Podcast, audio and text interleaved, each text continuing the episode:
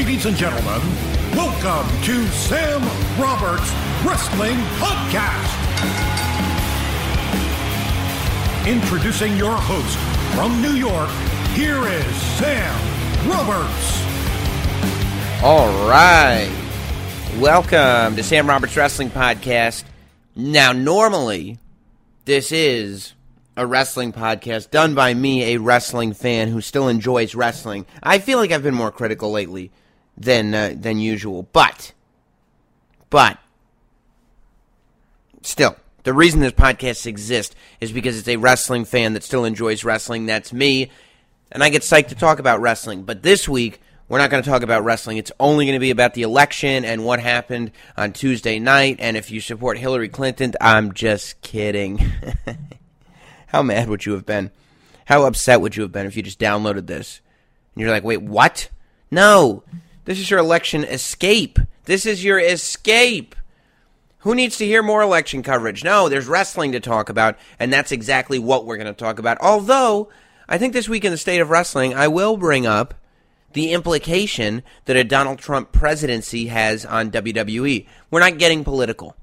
Why? Because that's why pro wrestling exists. It's times like this, whether you're for, anti, Republican, Democrat, British, I don't care, Canadian, doesn't matter. Pro wrestling exists for times like this, when really having an escape isn't the worst thing in the world. Even if you're having the time of your life right now, even if everything you want to be happening is happening, it's still nice to be able to turn on wrestling and have James Ellsworth there to take all of your fears away, all of your concerns, all of your stresses.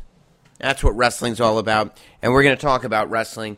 Uh, we got the state of wrestling coming up, of course. My guest this week, another lady, the Sasha Banks interview, which I'm pretty proud of. I really enjoyed doing that, is up on YouTube, by the way. The entire interview from last week. I got to catch up with Sasha Banks two days before Hell in a Cell. We sat down, we talked about everything that's been going on. The interview is almost an hour long, and the entire interview is up at youtube.com slash notsam, as well as notsam.com. If you followed Not Sam on Twitter, you would have already known that by now. But watch the whole interview, put it up on a big screen TV.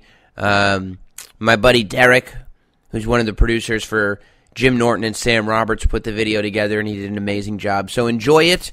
Uh, we have another female, though, on the podcast this week. The legendary Lillian Garcia is my guest. Now, Lillian uh, spent 15 years as a WWE ring announcer and is a voice that I think is only second to Howard Finkel in terms of being synonymous with WWE. I think a whole generation grew up on WWE sounding like Lillian Garcia's voice. Uh, Lillian has been involved in gimmicks. She's been involved in controversies. She's been a part of everything.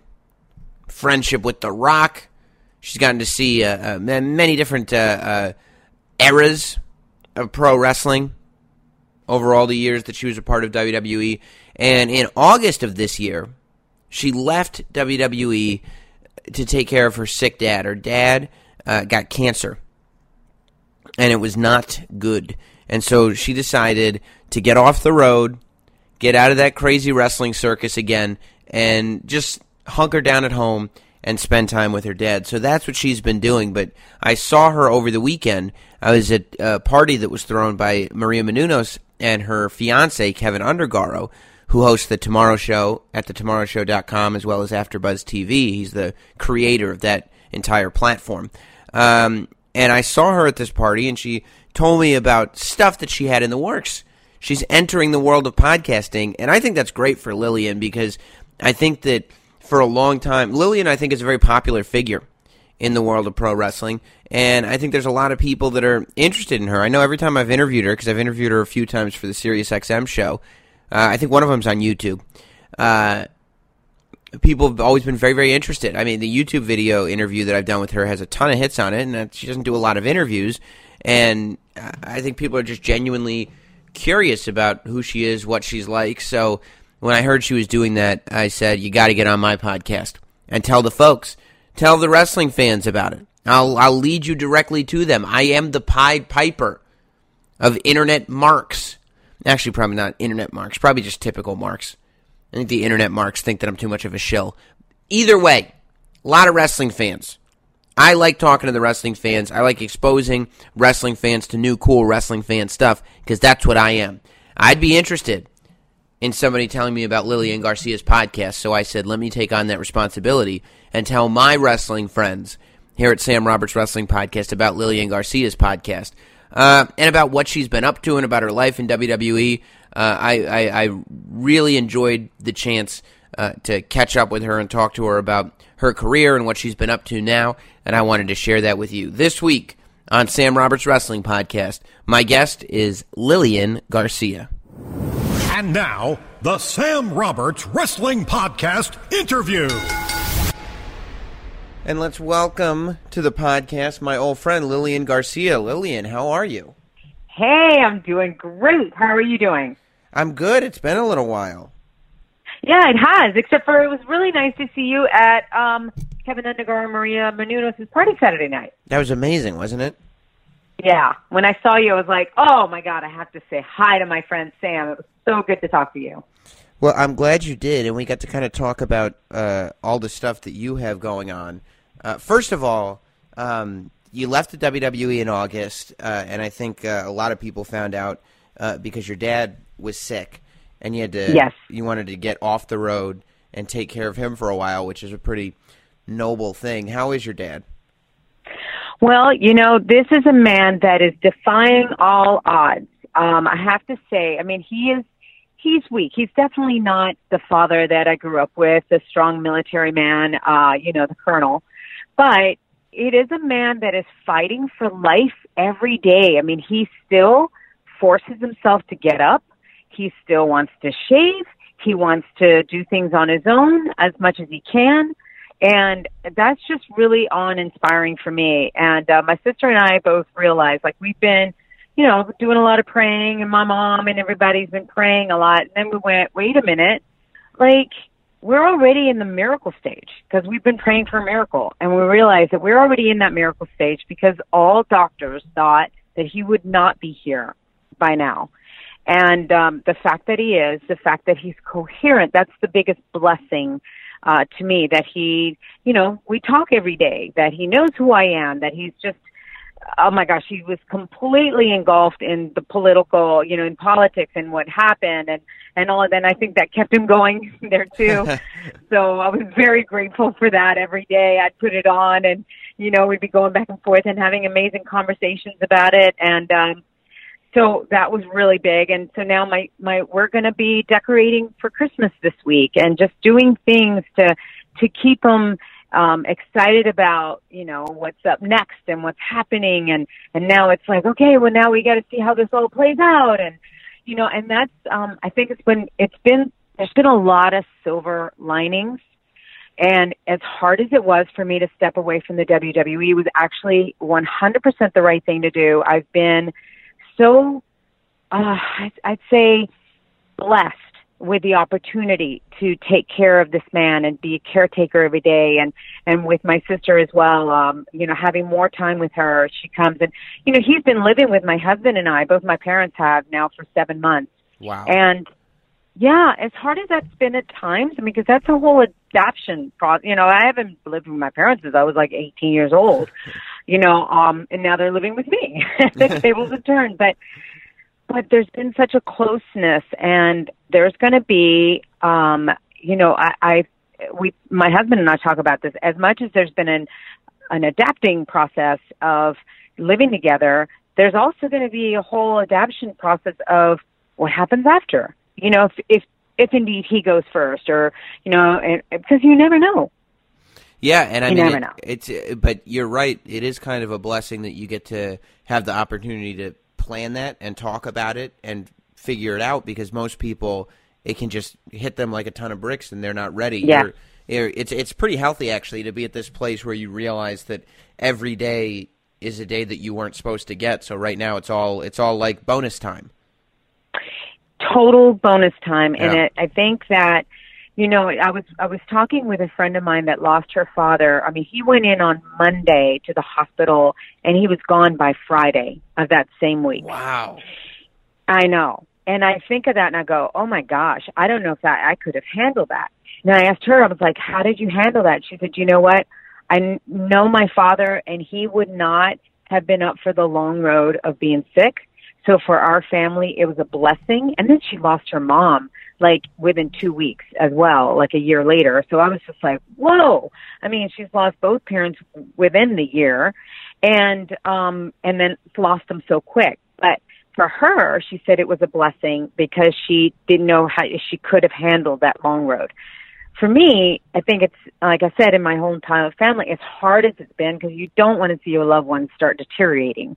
It's Yeah. been really hard, but we're really focused on the um you know we're watching these movies together and having amazing conversations and i'm i'm finding things out about him and as as a kid and and these stories that i would just never even thought of asking you know and talking to him. So yeah it's uh it's been a terrific blessing and then dad now um you know was talk to you about these shows that i'm getting ready to do and he's just so excited for me and and it's just every day going okay so so what happened today and you know and who are you going to have as a guest and you know all these things so it's really cool How did he? Uh, did did your parents? Uh, they must have follow along your your 15 year journey into pro wrestling. oh gosh yes How so did- I even got into wrestling because of my dad. I mean, I watched it on my dad. For some reason, I started watching with my dad, and my my sister would go with my mom to the other room, to the other TV, and they would watch whatever shows that they they just weren't into wrestling. But my dad was into it, and I started watching it, and just fell in love with it. to I mean, we and I remember being a kid yelling at the TV at Ric Flair, and I couldn't believe the things that he was saying with you know Mean Gene and and his backstage interviews and what he was out there doing. And I'll never forget Dad in um surprised me one day, and he was like, "We're going somewhere." I'm like, "We are." He's like, "Yeah, we're going to go somewhere. I'm taking you somewhere." I'm like, "Okay." So we go to the Township Auditorium in Columbia, South Carolina. I had already moved from Spain to Columbia. And um, we go to the Township Auditorium, and all of a sudden, I'm watching WWE, and I'm watching Andre the Giant, and all these guys that I grew. I mean, that I was watching with him, and we were watching a, at a live event, and it was, a- was but it was it was a WWF show. It wasn't just like a local promotion. no, it was a WWF show. That's yeah, amazing. That's amazing. I know. Do you remember uh, having a, a, a favorite or anything growing up? Well, that's what I mean. I just what if I remember what the three names that come to mind uh, when I was a kid watching was Ric Flair, Andre the Giant, and Blackjack Mulligan. Blackjack Mulligan. yeah, I don't know why those three just really hit me. And I mean, I should be you know surprised, but I'm just saying they really hit me. And um, and then I'll never forget when Ric Flair. So I started with the WWE, and WC Ric Flair was at WCW, so they hadn't come over yet. Uh-huh. And then all of a sudden they come over, and I'm working for the company, and I find out that I'm ring announcing that night, and it happened to be um, somewhere that mom and dad were close by. I think it was North Carolina, I believe. Anyway, they came to the show, and I looked at dad and I went, "Okay, is this crazy or what?"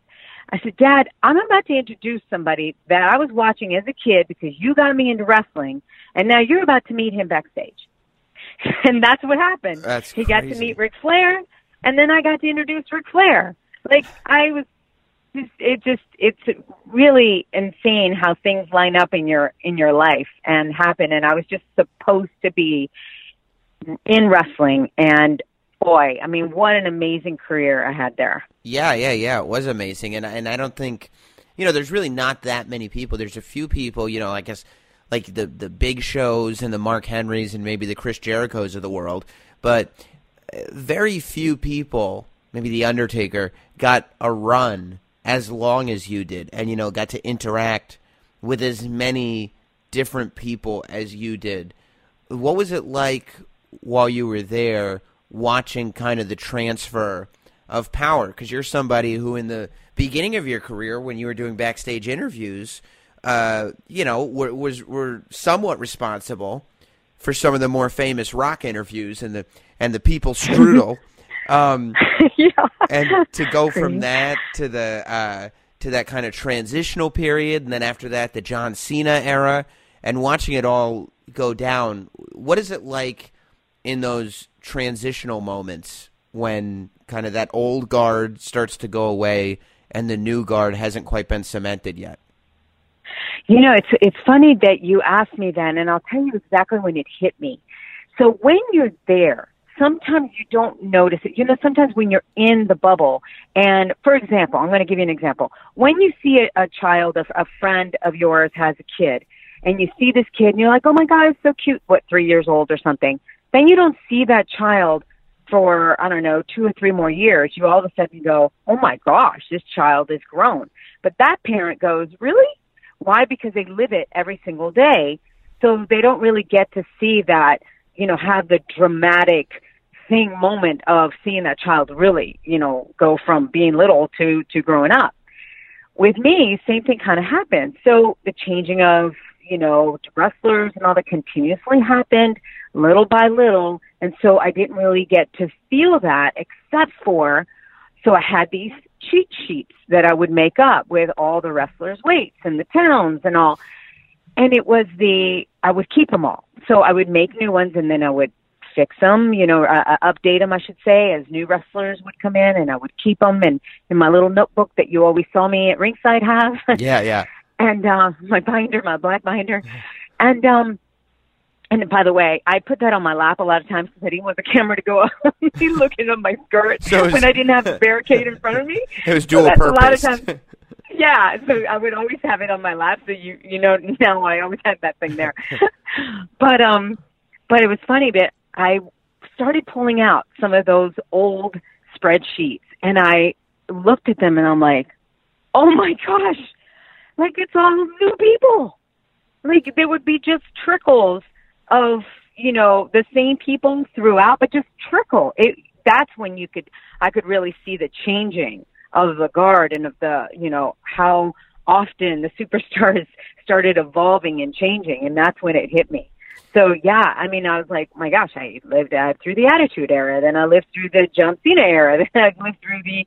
Uh, I'll never forget. Um, you know what? I forget the. Um, I forget the the name of it when when Stephanie McMahon and Triple H started that whole new era. Yeah, before NXT. Oh, I don't. I, and they I, called it. Remember, they called it. They called it something, and now it, it escapes me. And then, of course, um, you know, NXT came around, and and then when I and this is something always hit, hit me too because I left after having you know ten year run. I left for two years. When I came back, all of a sudden I was like, oh man, this this sheet is going to be completely all different again, except for just a few. Yeah.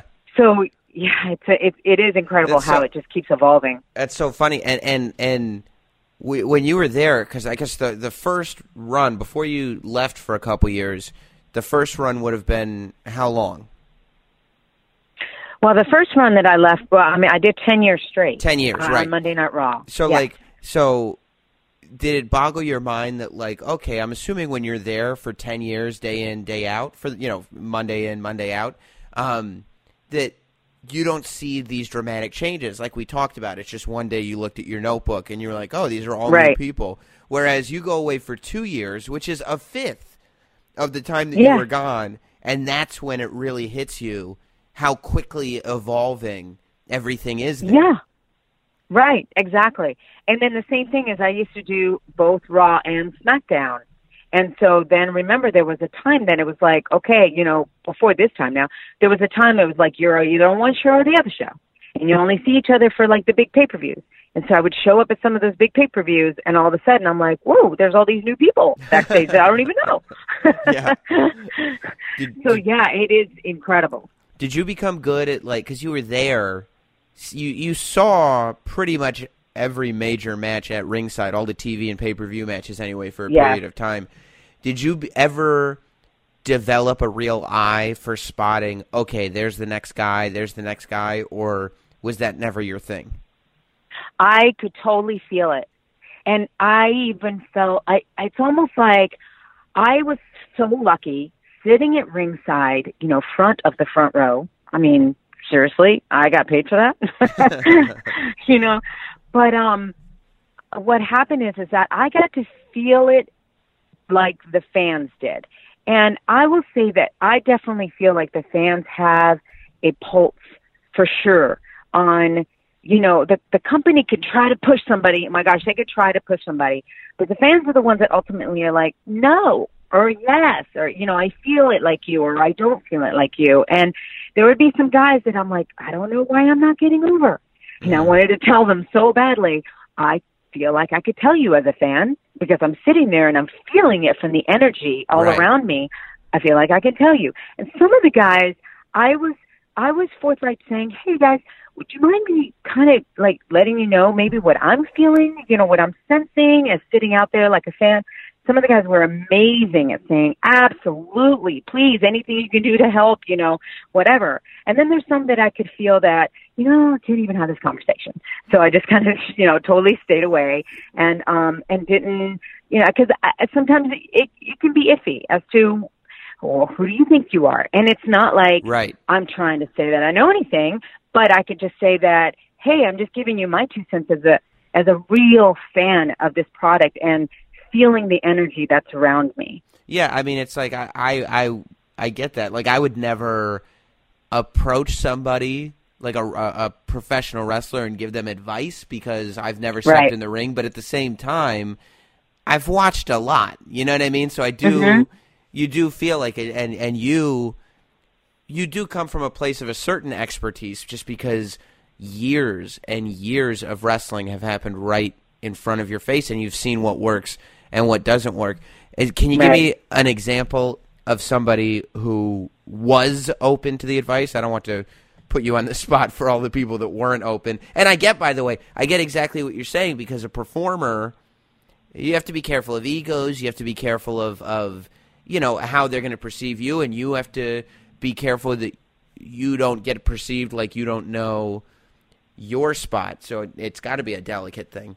But It is delicate. It is, and that's why I don't necessarily want to say who um, I was. You know, I mean that's up to them if they ever want to talk out and say, "Hey, you know, Lil did approach me with this or whatever." That's totally up to them, and and I'm cool if if they do or they don't. I mean, I it's not about me getting credit or anything like that. It's right, really about the fact that I just wanted to help because I'd be backstage and I care so much about these superstars. This is the thing that um, a lot of people, I'm so lucky to work with because you guys as fans get to see their persona in the ring. You don't get to see them every single day and, um, and what they do behind the scenes and who they are, right? Like Right. just having a total conversation, not even about wrestling, just about life and just getting to really know who they are. I was very lucky to have that. Um, and that's something I'm going to miss for sure, um, is to have that one-on-one because I just, I just got to meet them in such a different way that sometimes when they'd be like, Hey, yeah, Lil, I, what are you seeing? What are you feeling? What are you, then I'd be like, okay, so this is the way I, I feel like you're pushing your character to try to be this, but when I speak to you, you you just have something so extraordinary about you already that you don't have to pretend to be somebody else. Just to zone in on that, on what it is that you already have as a person, and then evolve from that. right. And they were like, "Oh, totally makes sense." And then all of a sudden, it it it worked because it was more natural. Uh, did you like like when you first early on in your career, and I think this is when they were also kind of figuring out exactly what the females were doing on the show a little bit, but Mm-hmm. you weren't just a ring announcer. You know, they would they would put you in a few different angles. Every now and then, you would do something in the ring. Like, did you like when Lillian Garcia became a part of the show, or did you prefer later on towards the end when it was like, okay, you have a job. Your job is ring announcer. Lillian is the ring announcer, and and we'll leave the action and everything else to the performers who do this over here.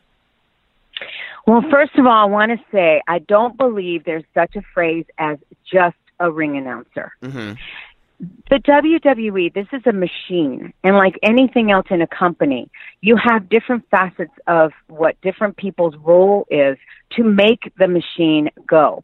Um, for example, I wouldn't say the producer is just a producer. And it's a big, everybody has something that they can add to the product to make it what it is. And if you don't have somebody introducing the the superstars to the ring, it's going to sound flat or empty or Absolutely. you know what I mean like so for me, I took it as a huge honor to be an announcer, to introduce these um, men and women to the ring that were bigger than life. They're bigger than life in, in that they're just, oh my gosh, they put their bodies on the line. They grind 300 plus dates a year. A year. They really give up their personal life uh, in their homes and their, you know, their families and all of that for the love of the sport. And for me, that's what I mean, like bigger than life. It's just incredible. Um, so I've never taken this job as just a ring announcer. And, uh, I don't like to hear when somebody, I'm not talking about you, but whenever I hear anybody refer that or somebody's been in that position and has felt like, oh, I'm just a ring announcer or something like that, it, it's like, wait, you're a part of a huge, huge machine. So I was just I told them, I said, look, I love doing my job. And if this is what you want me to do, I'll totally just stay here. And then I'll also tell you that this is what I can also do. I can also sing if you'd like me to sing. I can also, if you want me to be in a storyline, if you want to use me as a prop, hey, I'm game. So whatever you guys decide. Um, and that's what they did. They decided, you know what, we want to try Lil as, as singing, you know, the national anthem. Let's do that. And that was a big part because of The Rock. You know, um, I think we've talked about that before. I don't know if you knew that or not. I can't remember who I've if I've mentioned that to you before. Uh-huh. But yeah, I mean, he was a big part of why I sang the national anthem when he found out that I could sing, and then he told the producers, and they always at live events played the national anthem, an instrumental. And so they were like, "Hey, let's try her out," you know, and and I did. And by the third day, when I showed up at TV, Vince McMahon heard about it. And He's like, "I got to hear this for myself tonight."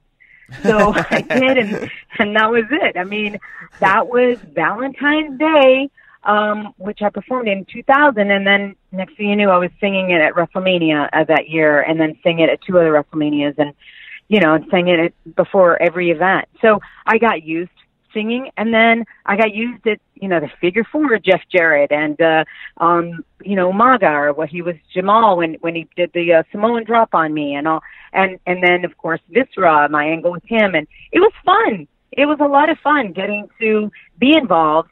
At the end, they realized, you know what? They just went a different direction. They're like, okay, we're we're the superstars are going to stick to things between them, and you know, want you to be an announcer. And I'm like, cool, whatever you guys want. Right, and there's a there's an art too because what you were saying about not being just something eh, to be able to concentrate right on doing ring announcing and being awesome at ring announcing will now the whole show is going to sound better. Because I think that's 100% right and I I'm glad that you brought it up because I think there are so many different elements that go into Monday Night Raw or SmackDown or a pay-per-view that people don't even realize are there, and they're not supposed to necessarily realize that they're there. Right. It's, uh, but but what, should you strip any of them away, you've got a show that feels very very different and doesn't feel as as as grand, I guess, or as big or whatever it is. Mm-hmm. It's, it's and that's that's the beauty of wrestling. The other beauty of wrestling is also what you said, which is it's just the spontaneity of it. Like I love that you find out the reason that you got started singing in WWE is because one night Vince says, "Whoa, wait, I got to hear that tonight," or you find Yeah. out like, "Okay, I'm announcing tonight," and they're like, "Okay, yeah, but you're also taking a Samoan drop." Or you okay? Right. Well, then let's go for it. You just have to kind of show up ready to ready to say like I don't know what I'm doing tonight. I'll tell you after tonight what I did, but I don't know what I'm Right. doing. No, exactly. it was always something different. And uh yeah, it, but that's what I feel like if you go into this company and I would say to any job seriously, if um if you just go in with an attitude or I'm going to try to be the best I could be at my job and then be open to other opportunities within my job and not necessarily turn around and say, well, no, that's not my job to do that. Yeah, yeah. no, be a team player and Yeah. be open because you never know where it leads you. So when uh, when when you would flub, and by the way, I always thought the the flubs were always so unfair because you would do like a hundred ring announcements perfectly, and then one would come up, and that would be the one everybody remembered. Um, yeah. How, I was always though impressed that like a flub would come up. And by the way, every ring announcer ever that's done this, this isn't unique to you, but uh, what I thought was unique to you was your ability to snap back from it. Like I feel like if I was in that position, my confidence would be shot and I'd be shaky for the rest of the show. But you were always so good that you know if if if you know you had a brain fart or whatever, you would let let it pass and then go back to doing the show as if nothing had happened and by the end of the show nothing it was like nothing had happened. Do you know what I mean? Yeah, I appreciate that. And I think I really attribute that to both my parents who really taught me that, hey, you're human. You are human. Something happens. It's really not, it really is true. It's not how you fall, it's how you get back up. Yeah. And you just got to keep getting back up.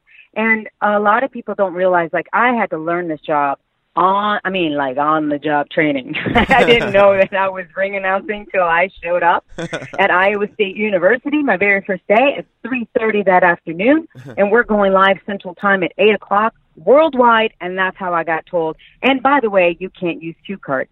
So Oh. I was oh my God. Oh my God. I mean I really it's like talk about setting somebody up for a disaster. But it was back then, attitude era, sink or swim, go, do it. Let's Yeah. see what you got, you know? Yeah. And um so I had to learn on the job and it's it, ring announcing is not easy. No. It is not easy. And I appreciate when people say to me, um, wow, that must be an easy job or whatever, like maybe I made it look easy. Uh, I appreciate that's like a, a huge compliment. Um, and when I continuously get messages now and everything, you know, you're the best ring announcer and all that. I mean, it means a lot because I went through a lot to, um, to try to get good at it. And, you know, I, I think it's funny because I, I look back and I go, okay, so I, I didn't have, you know, the NXT and all of that, which would have been very helpful, but I think also there's been a huge silver lining to learning on the job. I mean, it's made me with everything else just, hey, go, go, just keep going, keep going. Just know you're going to mess up, but just keep going. And so I hear my mom, I hear my dad in my head with that. And, um, and then I got to the point where I would just laugh at it and go, yep, there we go. You know, like, I mean, what can you do? And why am I going to get so upset about, um, saying, you know, uh, whatever it was that it was, and then I go, wait, somebody actually brought this up to me. They were like, hey, not every basketball player makes every free throw and not every top, you know, whatever, um, uh, a quarterback makes every throw. So why would you be expected to be any different? And I was like, yeah, you're right. You're right. That makes me feel better. Right. Right. Yeah. so there you go. Yeah, I think that that's right. And and it's pretty really uh, uh, it's it's amazing that uh, when you think you come in with no experience, they're just like, okay, you're going to be a ring announcer tonight, and you evolve into something. And I and I think it's true. I don't think I'm just blowing smoke. That for for those of us that are a little older, Howard Finkel is the voice that's Yeah. synonymous with WWE. But Absolutely. I think for the generation after that, your voice became Ugh.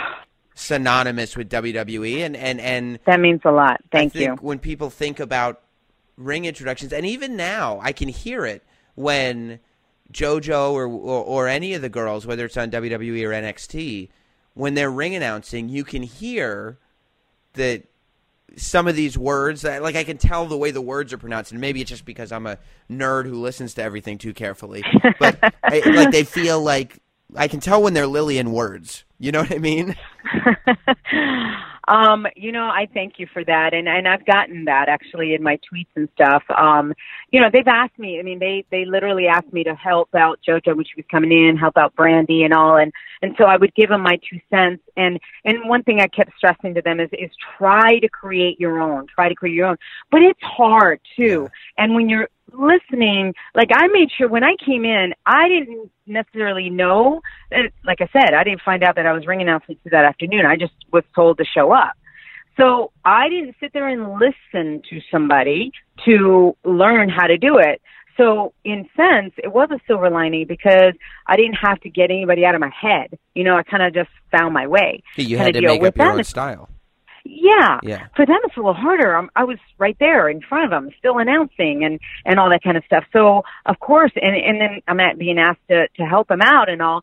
um, which voluntarily. I mean, like I, I even told them, hey guys, any questions you have, because it's it's it's one of those things where I knew that I wasn't going to be there forever, and I've I've told you from the beginning, like I'm a team player. That's what I've always done. It's you know whatever you guys need. Uh, I think it's just important for the product. So um, they're they're great. I mean, they you know JoJo's doing a great job, and I know there's. I feel like she's finding her way for sure, and she will. And it's again, it's um, it's not an easy. It's not as easy as people think, for sure.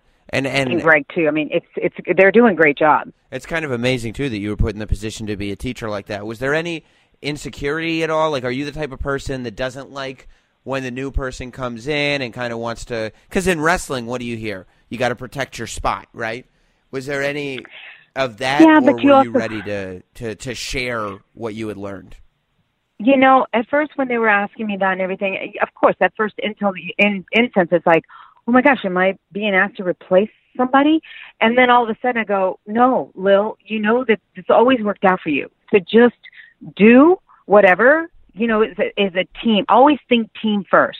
And um, when you think team first, the I will pan out in the end. You know, Uh, Yes. I'm a big, I'm a, I'm a big God believer, and I know, I feel like if I just do the right thing, that God will take care of me. And sure enough, I mean, God has taken care of me uh, so much, and I had such an amazing, like I should say, I guess the comeback, you know, of coming back, and and the last, uh, you know, five years that I had there, um, I, and even with my father, the way it happened, I left on such a high. You know, I got off singing the national anthem on July 4th and just had an amazing run back on WWE. Uh, I mean, on on uh, Raw, and got to finish on Raw, and um, and then just seeing the the whole transition of the new superstars and the energy, and the and then oh my God, the biggest WrestleMania ever. I got to finish with that WrestleMania. It's like whoa.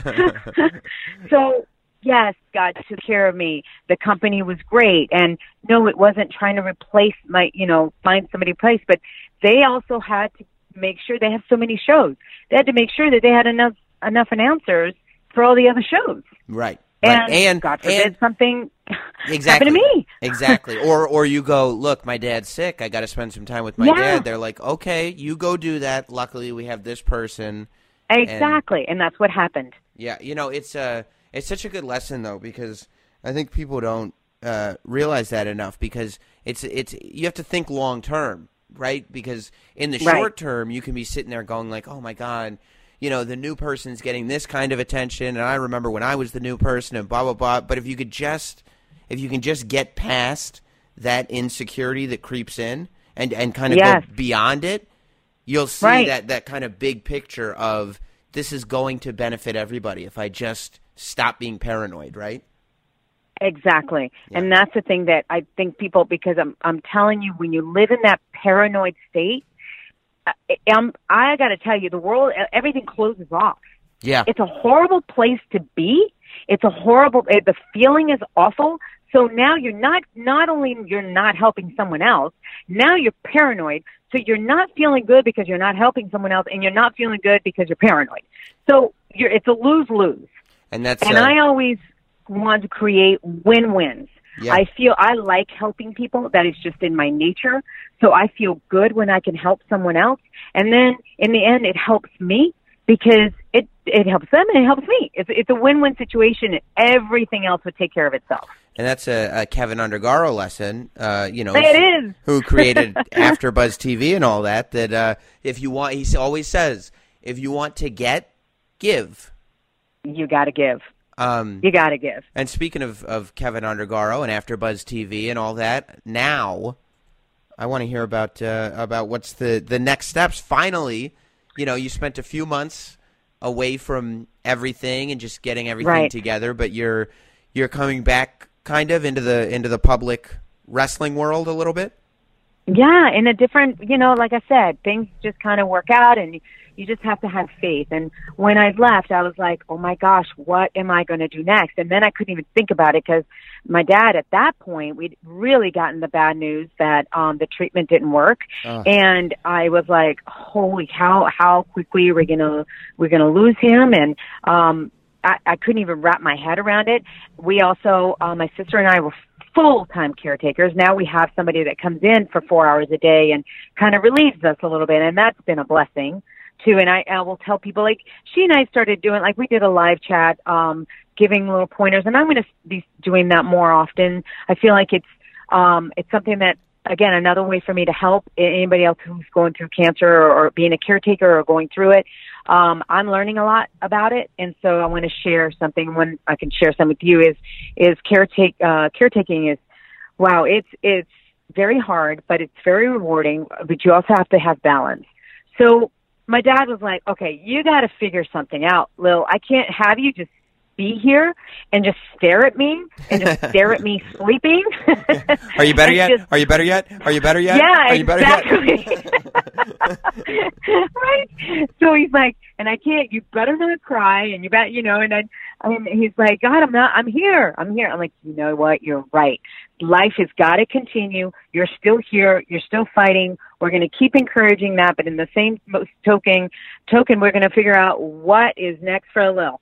So, you know, Maria and um Maria Menounos and Keven Undergar, they were really great, you know, I when I left and everything and Maria and I have a lot in common now, you know, her mother uh is going through a lot. Yeah. Um so and she, you know, she she tweeted something or, or posted on Instagram the other day after after the party. I don't know if you saw it or not, but she said, you know, mom's taught me that you can't you got to keep moving forward. You can't rely on the what if and just be focused on that.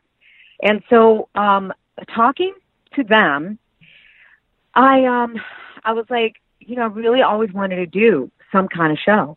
And I felt like uh, I, I wrote something back in two, like 2006, something that I was uh, pitching to the WWE to do. Huh.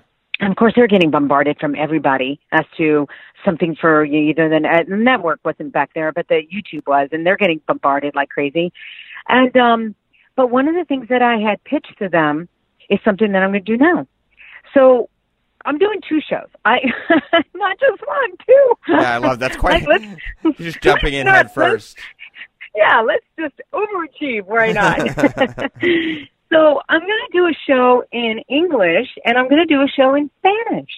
Oh wow. And they're going to be two completely different shows. The first show uh, is called Making Their Way to the Ring. And if that sounds familiar, it's because that was part of what I used to say all the time. The following contest is scheduled for one fall, making their way to the ring.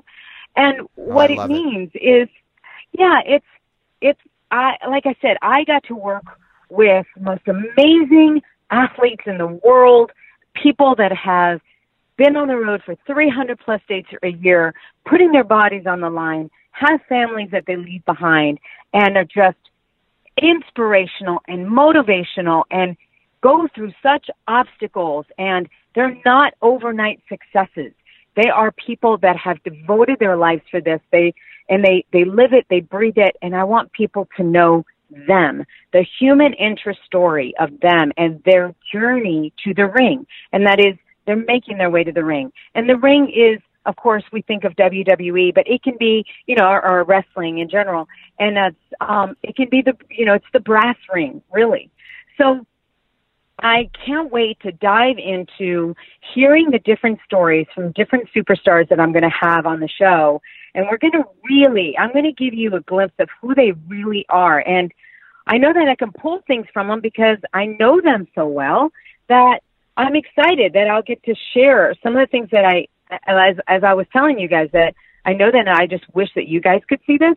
I'm going to be able to say, hey guys, you know, this is what I want you to tell the fans because this is something that made me love you so much, you know, and, Yes. um, and that's, I'm so excited about this show. Do you know yet any of the names or the first guest or anything like that? Well, you know, I'm learning from experts as as in um I remember even having this discussion with you on Saturday night when I uh having you know with you with Keven and all that. It's like, hey, so don't mention your guests because you never know. Uh, you know, and learning from Maria and all, you never know what happens with people's schedules. Yes. Right. And so um, I'm being very like listening to everybody going, okay, so I will let you guys know when it's closer to the time. Mhm. And we're going to be uh, definitely going to be launching this month. Um, I will have the date, the exact date soon. Uh, I'm learning a lot about the podcast world. Congratulations on you doing this every week, by the Oh, yeah. way. Thanks. like I'm already going, this is not easy. You know how people think, oh, hanging out is easy, and then they get in there like, whoa. Um, people think podcasts maybe might be easy. No, this is not easy. Yeah. Not at all. Yeah, I mean, when you Um, came up to me and said, uh, "Oh, do you think I could do the podcast?" I was like, "Yes." I'm like, because because like you you you you you start all enthusiastic, you know, wanting to do it, and then you realize that you have to have a guest every single Every week. and you're like, Yeah. you're like, wait, wait, wait. I, I okay, I've gone through all my Rolodex, I've gone through all my friends, and I've been doing the show for two months. Uh, where do we go Yeah. from here? Yes. So I'm I'm hoping that things will, you know, pop up all the time. Um, and that will be, you know, the saving grace of the show. But that's why I'm excited because I intend to have obviously superstars from WWE, from TNA. I, I really intend to focus also on independents, people that are really trying. I mean, I did a test run just to see, uh, we, and, and I interviewed, and I'm not even going to say who it was because I actually want to have this person back on my podcast um, and it's an independent wrestler. And the story was so unbelievable and so inspiring and so compelling. that I'm like, okay, I'm having you on for Yeah. sure. And that's what I mean. Like I just had, I want to have these um, stories on that people are listening and going, gosh, I had no idea that it was this hard to become a, you know, a superstar. Um, yeah. So I'm. That's that's the one show. yeah. What's the And second then- show? The second show is called Luchando con Lilian Garcia. And so luchando means going for it, striving for something, fighting for it. And it's it's funny, it's part of the word luchador, Yes. right? Which means, you know, wrestler. So um I, I'm so ecstatic about and it's gonna have a different feel. We are going to be completely in Spanish, or I should say Spanglish. We're going to throw in a little English words here and there, especially when you know, I've been speaking English for a really long time. I moved from Spain. I moved to the States. I mean, granted, I, Spanish was my first language. I had to learn English when I was five, which is why I don't have an accent speaking. Wow. Um, yeah, uh, but I, you know, I've been here in the States in South Carolina since I was eight. And so I um, have been speaking Spanish way more than I've been speaking English. So there's a lot of words that I've forgotten in Spanish. Um, so when that happens, it's going to be okay. Spanglish time. We're going to throw in that English word, and it's it's funny because my I'm going to have two guys on the show with me, and they're pretty much in the same boat. And we were we were almost not going to launch. And this is one of those things that we were talking about perfection. I've learned don't worry about perfection. It's not about being perfect. It's about going out there and just doing what you can. And so we all decided, you know what? There's a lot of Spanish people here that are also in the same boat in that um, speaking English so much, you forget all the Spanish. But let's all just, you know, have fun with this. I love speaking Spanish, so speak as much Spanish as we can. Throw in those little English words when we have to, and and just let's do this. And already, it's just be again. We did a test show for that show, and it was like, oh, this is going to be fun. It's going to have a Latin flair to it, and what I mean by that, it's just going to be spicy. It's a a lot of um, a lot of laughing. We've got a, a game part that we're going to do on the show, and so it's uh it's going to be a whole different entity. And that was one thing that Keven Undergaro wanted. He's like, I need you to do two completely different shows. Yeah. So we're we're doing it, but I can't wait to be speaking to these luchadores that really don't get a lot of airtime necessarily if they're not in the WWE or something like that. And sometimes within the WWE, you know, Spanish speaking um, wrestlers can get lost in the mix. So now they'll have a place where they can come and speak and you know fluent in Spanish and have these um, all you know countries like Peru and Chile and um, you know España and all these places that want to hear podcasts on Spanish. By the way, I mean Sam, I'm making history. I can't even believe it. I'm so excited. I'm making history in both shows. I'm the first female from pro wrestling Oh, yeah, to yeah. have her own podcast. Yeah. I mean, I'm so excited. This and then I'm the first person and the first female from pro wrestling to have an all Spanish podcast. And I think I told you this when I saw you over the weekend that like not only is this amazing because podcasts are worldwide and there's a lot of Spanish language people. There are probably people who listen to this podcast that would rather hear it in Spanish, but it's not in Spanish, so they listen to Yeah, it anyway. But it's also like uh, just the Spanish speaking native people in America. Like I told you in New York, the uh, Spanish speaking radio stations always end up at the top of the ratings books just because there's so many people that that's their Yeah. native language, you know? Right. And that's why I say it's my native na- language. Um, I'm, I'm listening. It's so funny. I'm listening to Spanish radio and all of that now too to just freshen up on everything. Uh, it, it, it, it's not easy, you know, turning the brain from one, one, one mode to another. It's funny because I remember that Cesaro even brought that up. Like he brought that up in the middle of the ring and he said, look, if I'm not so fluent on the microphone, remember, I know five languages. And so it's almost like you have to turn your brain on to speak that one language and maybe some of the words are coming in a different language to you. And it's true. And I'm like so impressed that that man knows five languages. That's incredible. Um, I'm already, you know, with two, I'm like, okay, I'm tapped out. you know, but, um, yeah, so I, like I said, it's one of those things that we're just said, let's just go for it and let's just see and let's see what happens and, and just, um, throwing, and, and it's been, the test show was so much fun that again, I can't thank you enough for, for having me on the show so that I could let everybody know about it because I think that the fans are, I'm excited for them to actually even get to, um, to experience me in a different way than just being in the ring and just, you know, saying the following contest schedule for one fall, Yeah. uh, which I'd love to do. Again, remember, it's, it's something that I took a lot of pride in. But now I get to have a personality side of me that people necessarily really haven't gotten to see that, um, you know, my little Latina side, then we can have a little fun together. Yeah, I think, and I think there's a lot of interest in that, and I think that's part of podcasting is you don't have to be perfect; you just have to connect with people. So I'm sure a lot of people are looking forward to that. I'm looking forward to hearing it. Where are people going to be able to follow along to get all the information and to find out when the shows launch and and all that?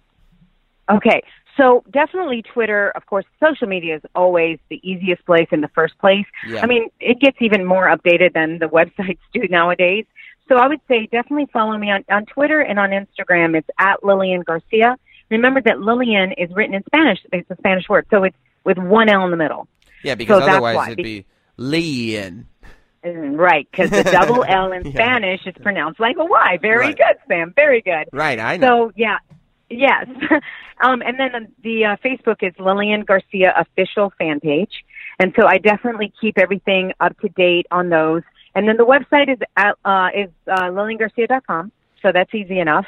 Um, on for the podcast, it's so simple. You can get it on iTunes or and we're podcast anywhere where podcasts uh, are you know found. It's through AfterBuzz TV and on YouTube. What's so awesome about That's this awesome. podcast as well is that it's not just going to be audio, but I got a beautiful studio that AfterBuzz is providing that you can see it on YouTube, so you can actually watch my guests and watch us in studio. We're going to actually have up to date um, wrestling news on there as well, um, and so it's going to be very exciting. And that you can find on YouTube slash AfterBuzz TV. And if you so want to, all of that is coming soon. It's very, very exciting. And if you want to see, uh, if you go to my YouTube page, you remember a while back I had a wrestler named Chris Hero on the podcast. Yeah. I, I taped that podcast out in L.A.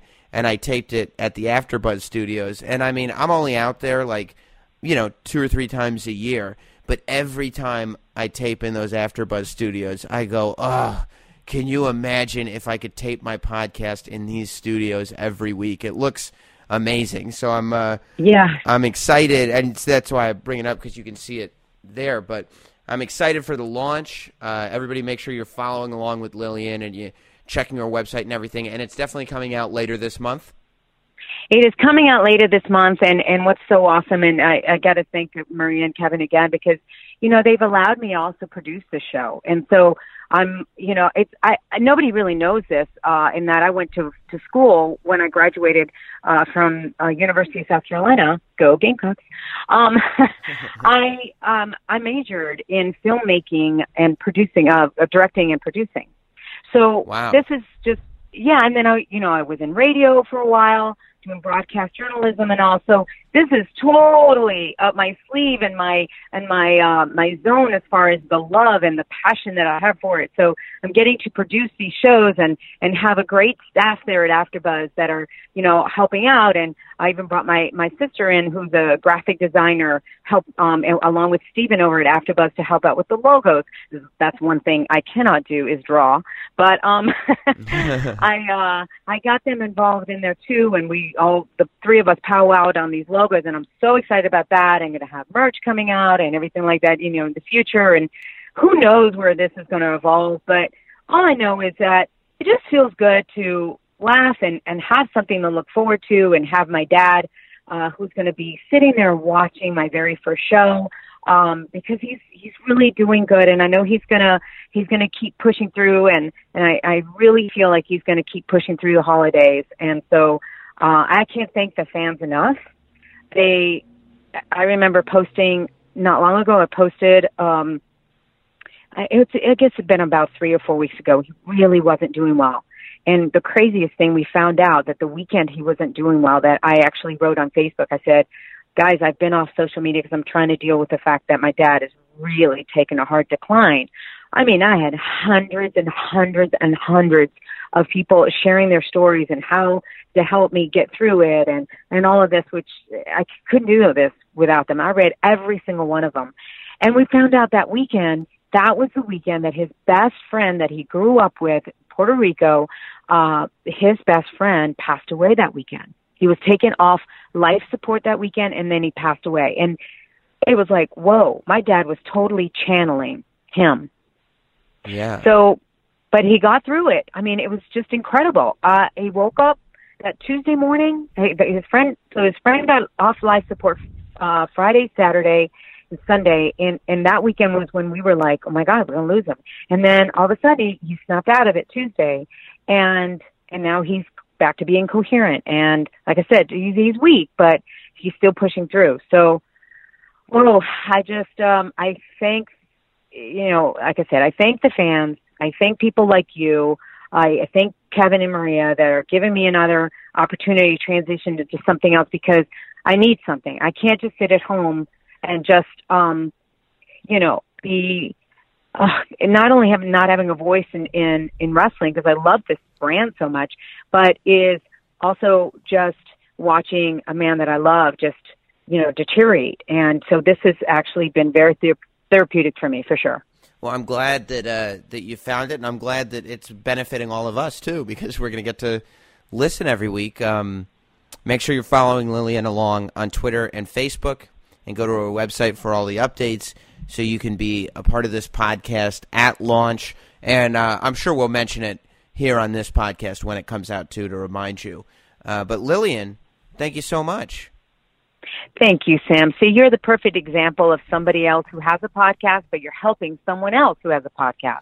Yeah, I and mean, that, and that's that's the awesome thing about uh, podcasting, I think, and a lot of people don't get it, especially when they come from radio or whatever. That it, you're not competing for airspace. You know what I mean? Like you can literally right. download all the podcasts you want. There's no sort of well, you can only download one. They're all free. They're all out there. However many hours are in your day you can listen and download to whatever yeah. you want. So I mean, you know, when you have uh, friends that are doing it or, or, or people that, that you want to support, it's just it's just good. I feel like if there are people that I like doing podcasts, it's only going to benefit my listeners to find something else to listen to. You know? Yes, and I'm, I'm going to say this right now in front of everybody um, on record. I want to have you as one of my guests in the future on my podcast for sure. Oh my God! I, well, of course, I'm definitely going to do that. And now you can't you can't go back on that because everybody. I won't. Okay. I won't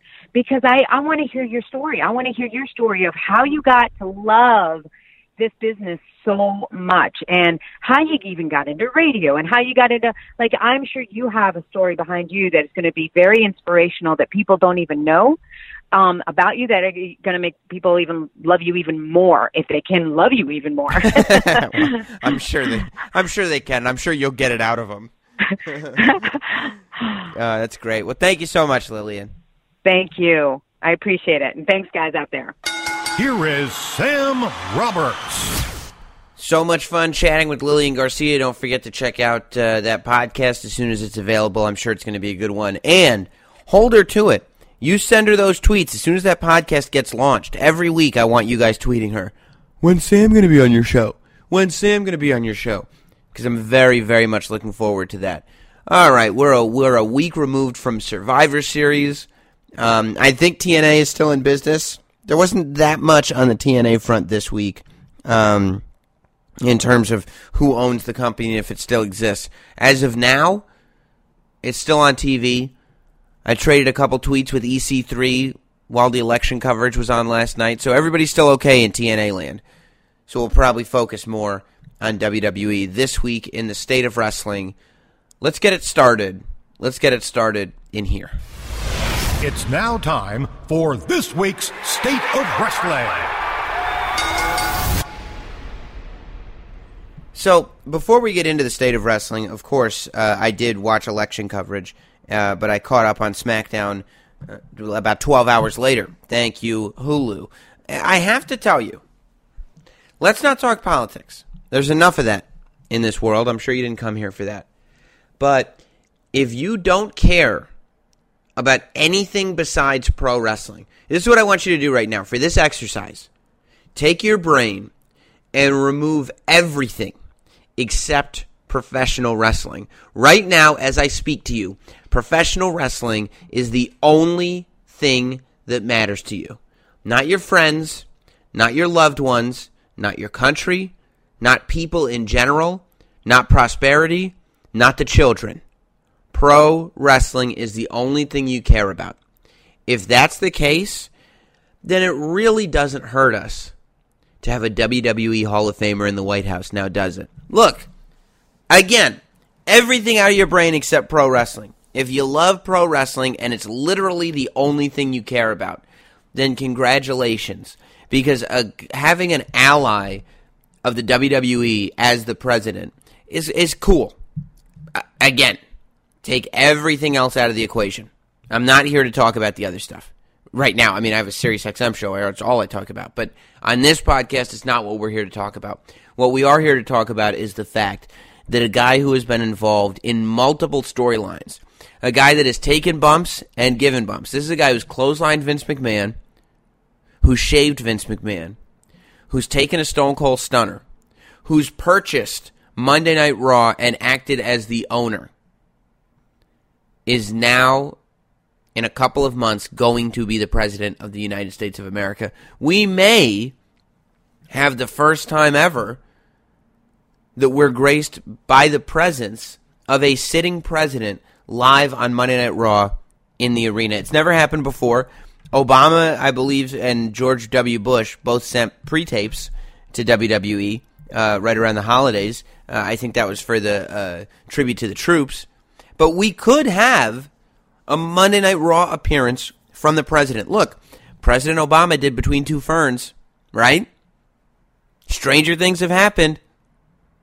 And Vince McMahon has has, has supported Donald Trump for a long time. He's got to be psyched. He's got to be psyched. If if for no other reason, because for Vince McMahon, WWE is everything.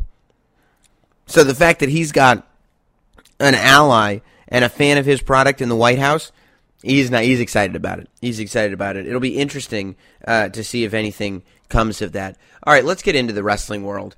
Um, you know, Chris Jericho. I, I don't know. I love reading stories about pro wrestlers getting into fights IRL in real life. I love when I find out that something has happened in the locker room and wrestlers actually came to blows. Like it, it just feels so old school and cool to me. It feels like the way it used to be. Wrestling becomes real again. Because I'm like, yeah, they're going to fight. Oh, we're going to find out who's tougher. And somehow, Sin Cara is the toughest one out of all of them. I don't know why they're not using that. I don't know why they still keep him in that mask. I guess kids are still buying them. But if he can beat everybody up in the locker room, then come on. Stop having him jump on that trampoline to get in the ring and put him back on that lowrider bicycle. Bring back Hunico. Hunico looked like he could kick somebody's ass, not Sin Cara. If you were reading an article and you're like, Chris Jericho got into a fight because Hunico punched him in the face, you'd be like, oh, I could see that. I wouldn't want to mess with Hunico. If it's a Sin Cara punched him in the face, no, you forget about it. What do you mean Sin Cara punched him in the face? Sin Cara doesn't beat anybody. Apparently, uh, according to Dave Meltzer, Sin Cara is going to have to go to uh, anger management classes, actually, because here's the story that broke on the internet. I don't know if it's true. I uh, confirmed it with nobody. I didn't talk to anybody uh, in any form of the wrestling industry about it. All I did was read it on the subreddit and on a couple of websites, and this is the prevailing story. They were on a bus on the European tour. The superstars of Monday Night Raw. Sin Cara was back making ridiculous noises. He was annoying everybody. Chris Jericho told him to stop. Sin Cara said, "Make me." Uh, they got into a scuffle. Sin Cara ended up punching Chris Jericho in the face. Chris Jericho bit Sin Cara's finger. That's what I heard. That's what how I heard it went down. Now, I don't know. I mean, maybe maybe Jericho needs to go to anger management classes too, because he almost got into a fight with Brock Lesnar. And if you can't best Sin Cara in a fight, then Brock Lesnar's not the guy you should be messing with. I think that's just a rule of thumb we can all follow. If you if you can't, uh, Jericho needs to be considering himself lucky because Jericho. I mean, there was there was there was an almost fight with Brock Lesnar right after SummerSlam, but it never turned into a real fight. Can you imagine realizing that you almost had a fist fight with Brock Lesnar and then finding out that you can't beat up Sin Cara? I'd be petrified. Why would I do that? Oh, was that a bad decision? Do you know the damage that could have been done to me? That's why I'd be thinking about it the whole time. I'd be so scared. But Chris Jericho wasn't hurt, and I guess, I guess Chris Jericho's a tough guy. I don't know. He blocked me on Twitter. Maybe he's been tweeting about how tough he is. Uh, I don't know. Uh, look, you know, I guess they, they can't take him off TV for anger management classes because he's at the top of his game. Uh, if I were Chris Jericho, though, I'd probably. I guess I'd be trying to mind my P's and Q's a little bit, but I guess he doesn't have to. He's a fucking legend at this point. He doesn't have to do anything he doesn't want to.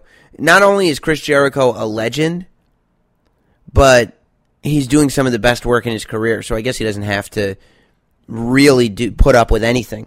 And if some kid is going to be in the back of the bus making boop boop sounds, Chris Jericho is going to be the guy to shut him up because the other guys are going to get in trouble, but not Jericho.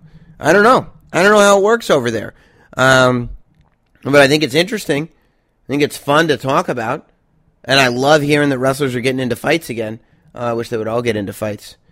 I wish they couldn't keep that locker room apart. It was the, even when I was a kid. I remember hearing about the Bret Hart Shawn Michaels fight when Bret Hart tore a chunk of hair out of Shawn Michaels' head I thought it was the coolest thing ever. It made me want to watch Survivor Series more. There was a time when these internet stories would have led to an immediate Chris Jericho Sin Cara feud. And if that were the case, I would be suspicious of Sin Cara picking fights with people. Because somehow now he's got a match with the most over dude on the roster. And he's Sin Cara. I'm telling you, I'd take his mask off. And I'd have him beat people up on TV. That's my thing.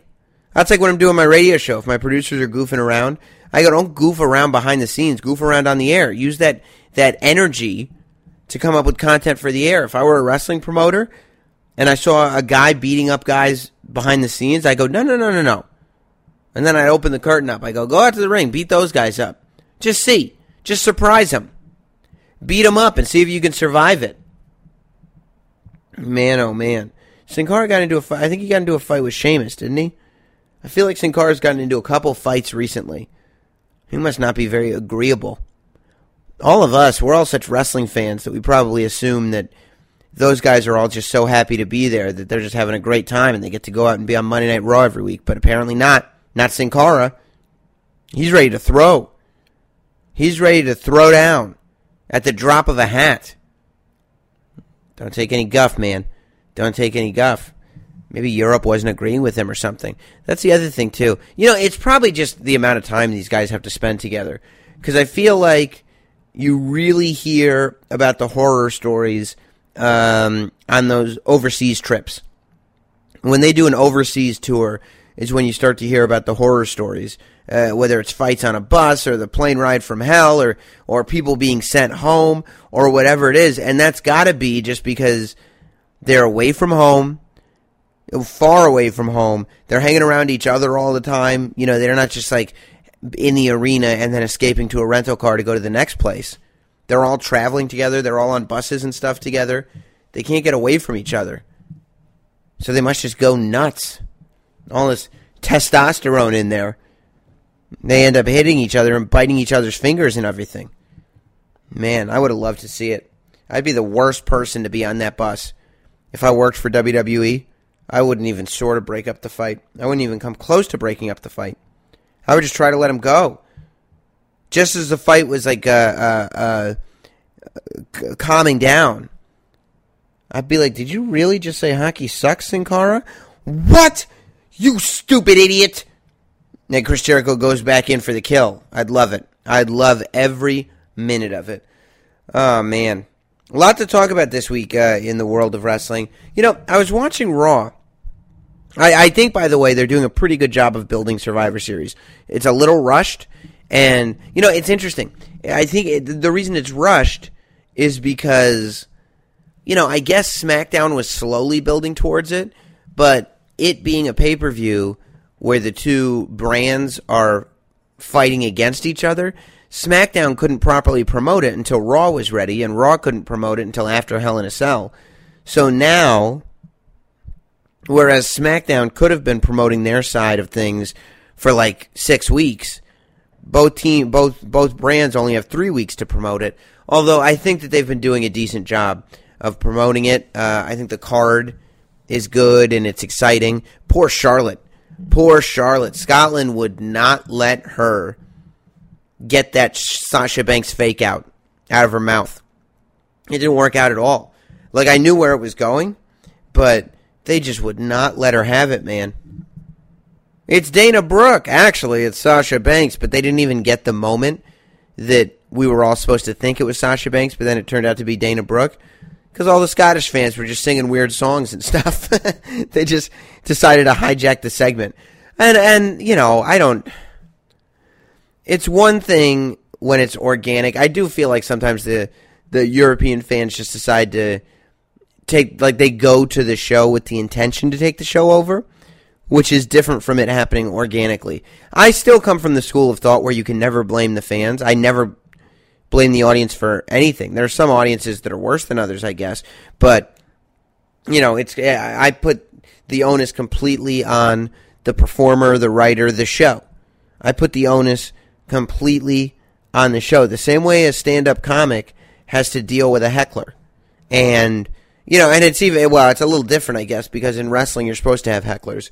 But if I watch a stand-up comic get bested by a heckler, then I probably want to buy a ticket to see the heckler. You know what I mean? I'm not saying that there should be no hecklers, and if there are any hecklers, how many times am I going to say the word? Then it's the comedian's fault. But what I am saying is, if somebody interrupts a stand-up comedy show, then I'm going to trust the comedian to handle the situation, get the best of him, and then kick him out. The heckler, that is. In wrestling, it's like if the crowd takes the show over, then you're kind of submitting the show to them. And as a performer, you just can't do that. Um, not that, well, I guess Charlotte did a little bit, but it's tough to do, man. It's like uh, years ago, I talked to Stone Cold about it, and he was saying that the the what chance, yeah, that they take away from the show, but if you change the cadence of your speech, if you change if you change the pattern of the pauses that you put in between your words, you can not have people chanting what anymore. But if you talk like this and leave room every couple of sentences, then generally you're gonna have people that are chanting what? You see? And you could have just done that. What? What? Because that's like wrestling promo talk. So if you just change it up a little, there are things you can do, but I guess that comes with experience as well. I got to tell you, my problem with Raw this week was I finished writing the show halfway through it, meaning I knew everything that was going to happen.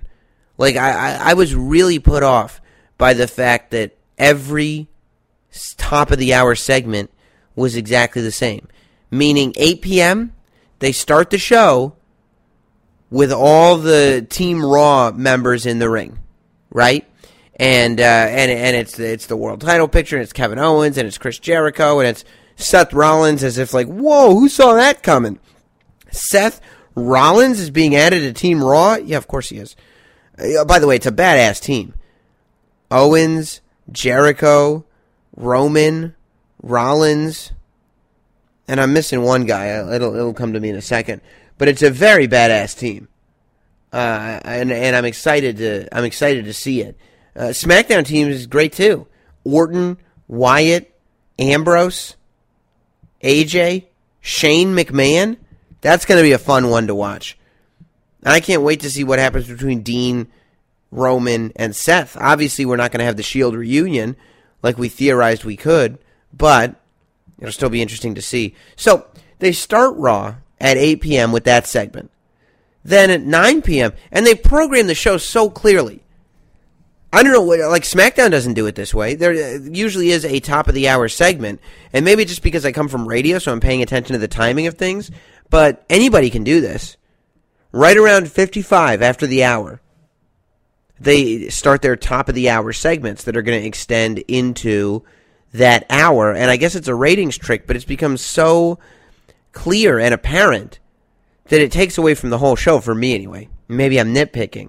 But 8 p.m., they do that. They set up that the Team Raw members, men's team, do not like each other and something's got to give. 60 minutes later, they do the top of the second hour. It's the tag teams. And what do they set up?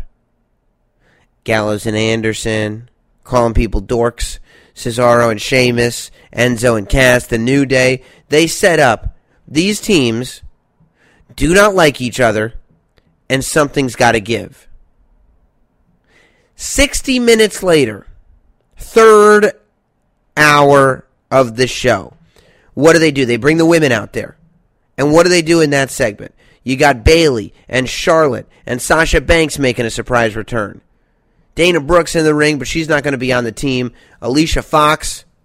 And what do they do? They display that the women's team does not get along and something's got to give. It was the same top of the hour segment, three hours in a row. And then, big surprise, we end the night on the fatal five way that we set up in the first segment. It's become so predictable. And, you know, they talk about how three hours is a long time to put on any show, and it is. A three hour movie, all that stuff. But when within you know by by the by the bottom of the first hour, within the first 60 minutes of the show, if you figured out exactly how the entire show is going to be formatted, it makes it really hard to watch with any sort of urgency. It's almost like you've seen the show already. I didn't even read spoilers. It was a taped show because it was in Europe and the time difference, but I didn't even read spoilers. And I might as well have. I knew exactly what was going to happen. I liked the ending. You know, I liked Chris Jericho pinning Kevin Owens. I thought that was interesting. And as you know, I'm a strong, strong advocate for the breakup of that team. They're getting pretty close, though. They're going to end up having to do that match at WrestleMania. Uh, but yeah, I don't, I don't, I don't understand why you formatted the show that way, as predictable as any show can be. It's like okay, we're to do the same uh, top of the hour segment three times in a row. Couple of purple rope cruiserweight matches. We're to do the main event that we set up in the first segment, like every show. And then the only thing that really throws anybody off is that you've got some uh, bickering between the Golden Truth and the Shining Stars. And I love the Golden Truth. I love the Shining Stars. R-Truth has been on the show before. R-Truth, I think Goldust has been on the show before too. I'm big fans of both of them. That's not enough to carry a three hour show in terms of surprises, in terms of twists and turns. I don't think so. There's more twists and turns in an episode of Law and Order SVU, and that's a third as long. You got to keep me on the edge of my seat a little bit. Right now, I'm slumped. I'm slouching. I'm way in the back of the chair. I'm not even close to the edge. I got my legs up on it, so they're not even dangling off. No part of me is near the edge of the chair. You know, a little bit. A little bit. There has to be some semblance of, I don't know what's going to happen, as opposed to, I know exactly what's going to happen. And then somehow you have Sami Zayn beat Rusev. After Sami Zayn has gotten, has lost to everybody, been bullied by Braun Strowman. I don't know. Maybe he's going to SmackDown. Maybe he's going to bring the Intercontinental title over. I do. Um, I, I think. Here's what I would do. I believe that Kalisto will win the cruiserweight title. I think that the division is going to go over to SmackDown because that way they won't have to have the cruiserweights on the road twice a week, and they're going to do 205 live on Tuesdays. So I believe the cruiserweight division will move to SmackDown. That's going to make SmackDown an awfully crowded show. Hopefully they won't do the stupid purple rope thing because that does not work at all. Um, so I think that's what's going to happen. If that, if if I were running things, and I were thinking about moving the cruiserweights over to SmackDown, I would hold back Rich Swann. Rich Swann, hear me loud and hear me proud. Excuse me. Rich Swann should not be in the cruiserweight division. And that's not because of his size at all. Of course, he should you know, his weight matches the cruiserweight division. But Rich Swann should not be in the cruiserweight division because he should be part of the main roster, part of the main roster storylines, part of all of that. Rich Swann is as talented as anybody on the show. I am such, such a Rich Swann fan. I think I, I think he's just I, I think he's incredible. I think he's incredible. So uh, uh, I can't wait. I can't wait uh, uh, uh, to see what goes on with Rich Swann. He's entertaining. He's great in the ring. He's a, he, he, to me, he's a major, major total package. So I, I, I would immediately move Rich Swann into some kind of role on the main roster. Honestly, I would have him be the guy that Braun Strowman has trouble with. I think that would be an insanely great direction, and that's something nobody would see coming. Everybody's assuming that Braun Strowman is just going to be this unstoppable force until he wrestles The Undertaker or something like that, which is a waste of time and it's predictable, and, you know, I just don't like it. Whereas, imagine if Rich Swann gave Braun Strowman his first defeat. I would love it. It'd make me the happiest little boy in the country. I think it'd be great and and and Braun could still come back, and he wouldn't be destroyed. You know, they just move on to the next thing and beat whoever he has next, and then Rich Swann would be made like for life, for life. That's exactly what I would do. I promise you, I would do that. I think it's great. I still am in love with my storyline of Natalya taking somebody out before the pay per view. I think Natty really should be a Nancy Kerrigan type uh, Tonya Harding. She should. Mm, she's got a Nancy Kerrigan Naomi out of the match. And when she does, remember where you heard it.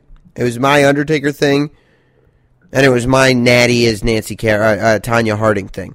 That has to happen. Has to happen. Um, I just think it'd be so entertaining. It's perfect for Natty, and it, again, it's some. It's just good storytelling, and you wouldn't see it coming. It doesn't happen that often. I don't remember the last time something like that happened. Um, I think it'd be great.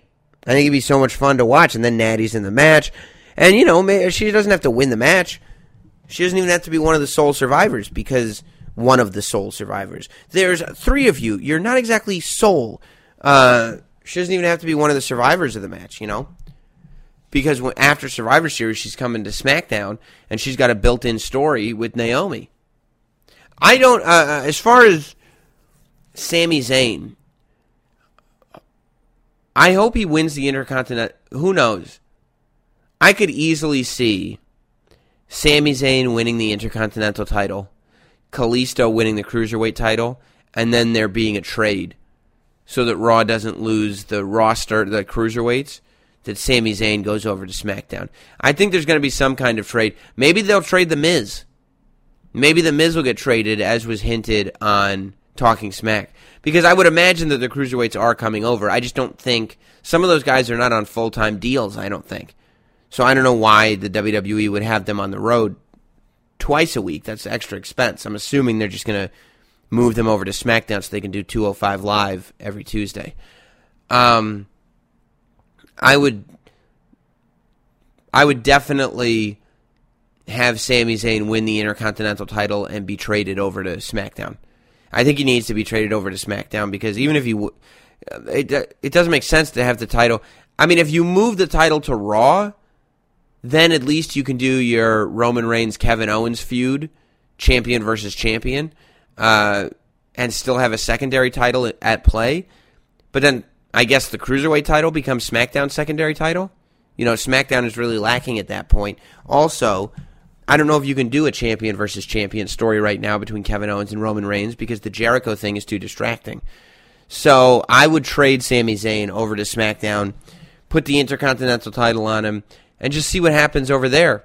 You know, it'd be a bummer to have Dolph Ziggler after all that lose the title. But I'd be interested in watching a Miz versus Sami Zayn feud. I think Sami Zayn possesses a lot of the traits that Daniel Bryan has. So the same way Goldberg, in my theory between him and The Undertaker, is taking the place of what would have been Sting had it not been injuries. Um, I think Sami Zayn can take the place of what Daniel Bryan would be doing had it not been for injuries against The Miz.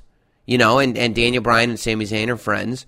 Uh, I think a Miz Sami Zayn Intercontinental title feud would be really fun to watch on SmackDown and be something different, you know.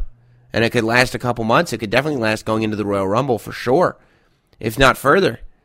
Maybe you cut it off right before WrestleMania or something. I don't know, but that's that's definitely what I would do with the Intercontinental title match. We'll talk more about Survivor Series next week because it'll be the podcast leading up to Survivor Series. Um, I'm excited about doing that. I think the Ortons and the Wyatts, or Orton and the Wyatts, are a great combination. I think they're money together. I really enjoy watching them. And it's like I said, you know, you don't change Randy. Randy Orton as the Viper, as the apex predator, fits with the Wyatts. You know, he fits right in with them. So I don't see it as a problem. I don't think he needs to grow a big beard. I don't think he needs to wear a gas station attendant uniform. You know, he can just be Randy Orton and go back to being that that uh, dark, venomous dude. That's what I think. That's what I think. Um, you know, and we'll also, of course, I talked about the 900th episode of SmackDown and The Undertaker last week. They added Edge to that. It's a bummer that Rey Mysterio won't be at it because of Lucha Underground. Rey Mysterio is a guy that I really associate a lot, very, very strongly with SmackDown. Um, so it's a bummer that, that, that Rey won't be able to be there. There's a lot of guys that if they're going to do that, if they're going to make it the 900th episode and honor some of the important people that have come and gone through SmackDown land, um, I would hope that there'll be more than just The Undertaker and Edge. I think those are great picks. They're both very important to SmackDown, but I think Rey Mysterio deserves to be there too. Uh, there's a few guys. I mean, honestly, Kurt Angle and Brock Lesnar should both be there, but I don't think either that's going to happen at all. You know, I got nervous for a second. I saw a state of WWE, state of the WWE universe was coming to the WWE network, and I said, "Tell me they're ripping me off." Tell me they're biting State of Wrestling, but it's just a one time special, and it's a debate format with the general managers and commissioners of Raw and SmackDown. I'm actually excited to watch that. Daniel Bryan has just been so good on those network specials because he doesn't care that uh, it's going to be very, very entertaining. Uh, so I'm excited about that. I'm excited about a lot. Uh, I want you to make sure that you uh, keep up with everything that's going on with Lilian Garcia. She's now a friend of the show. Uh, and keep up with everything that we're doing over at notsam.com. You can also follow on Twitter at notsam, Instagram, Facebook, the whole deal. We're going to be back next week here on Sam Roberts Wrestling Podcast. I'll see you then. Thanks for listening. Thanks for listening. Follow at Not Sam on Twitter, Instagram, Facebook, and YouTube. And subscribe for free to listen every week to Sam Roberts Wrestling Podcast.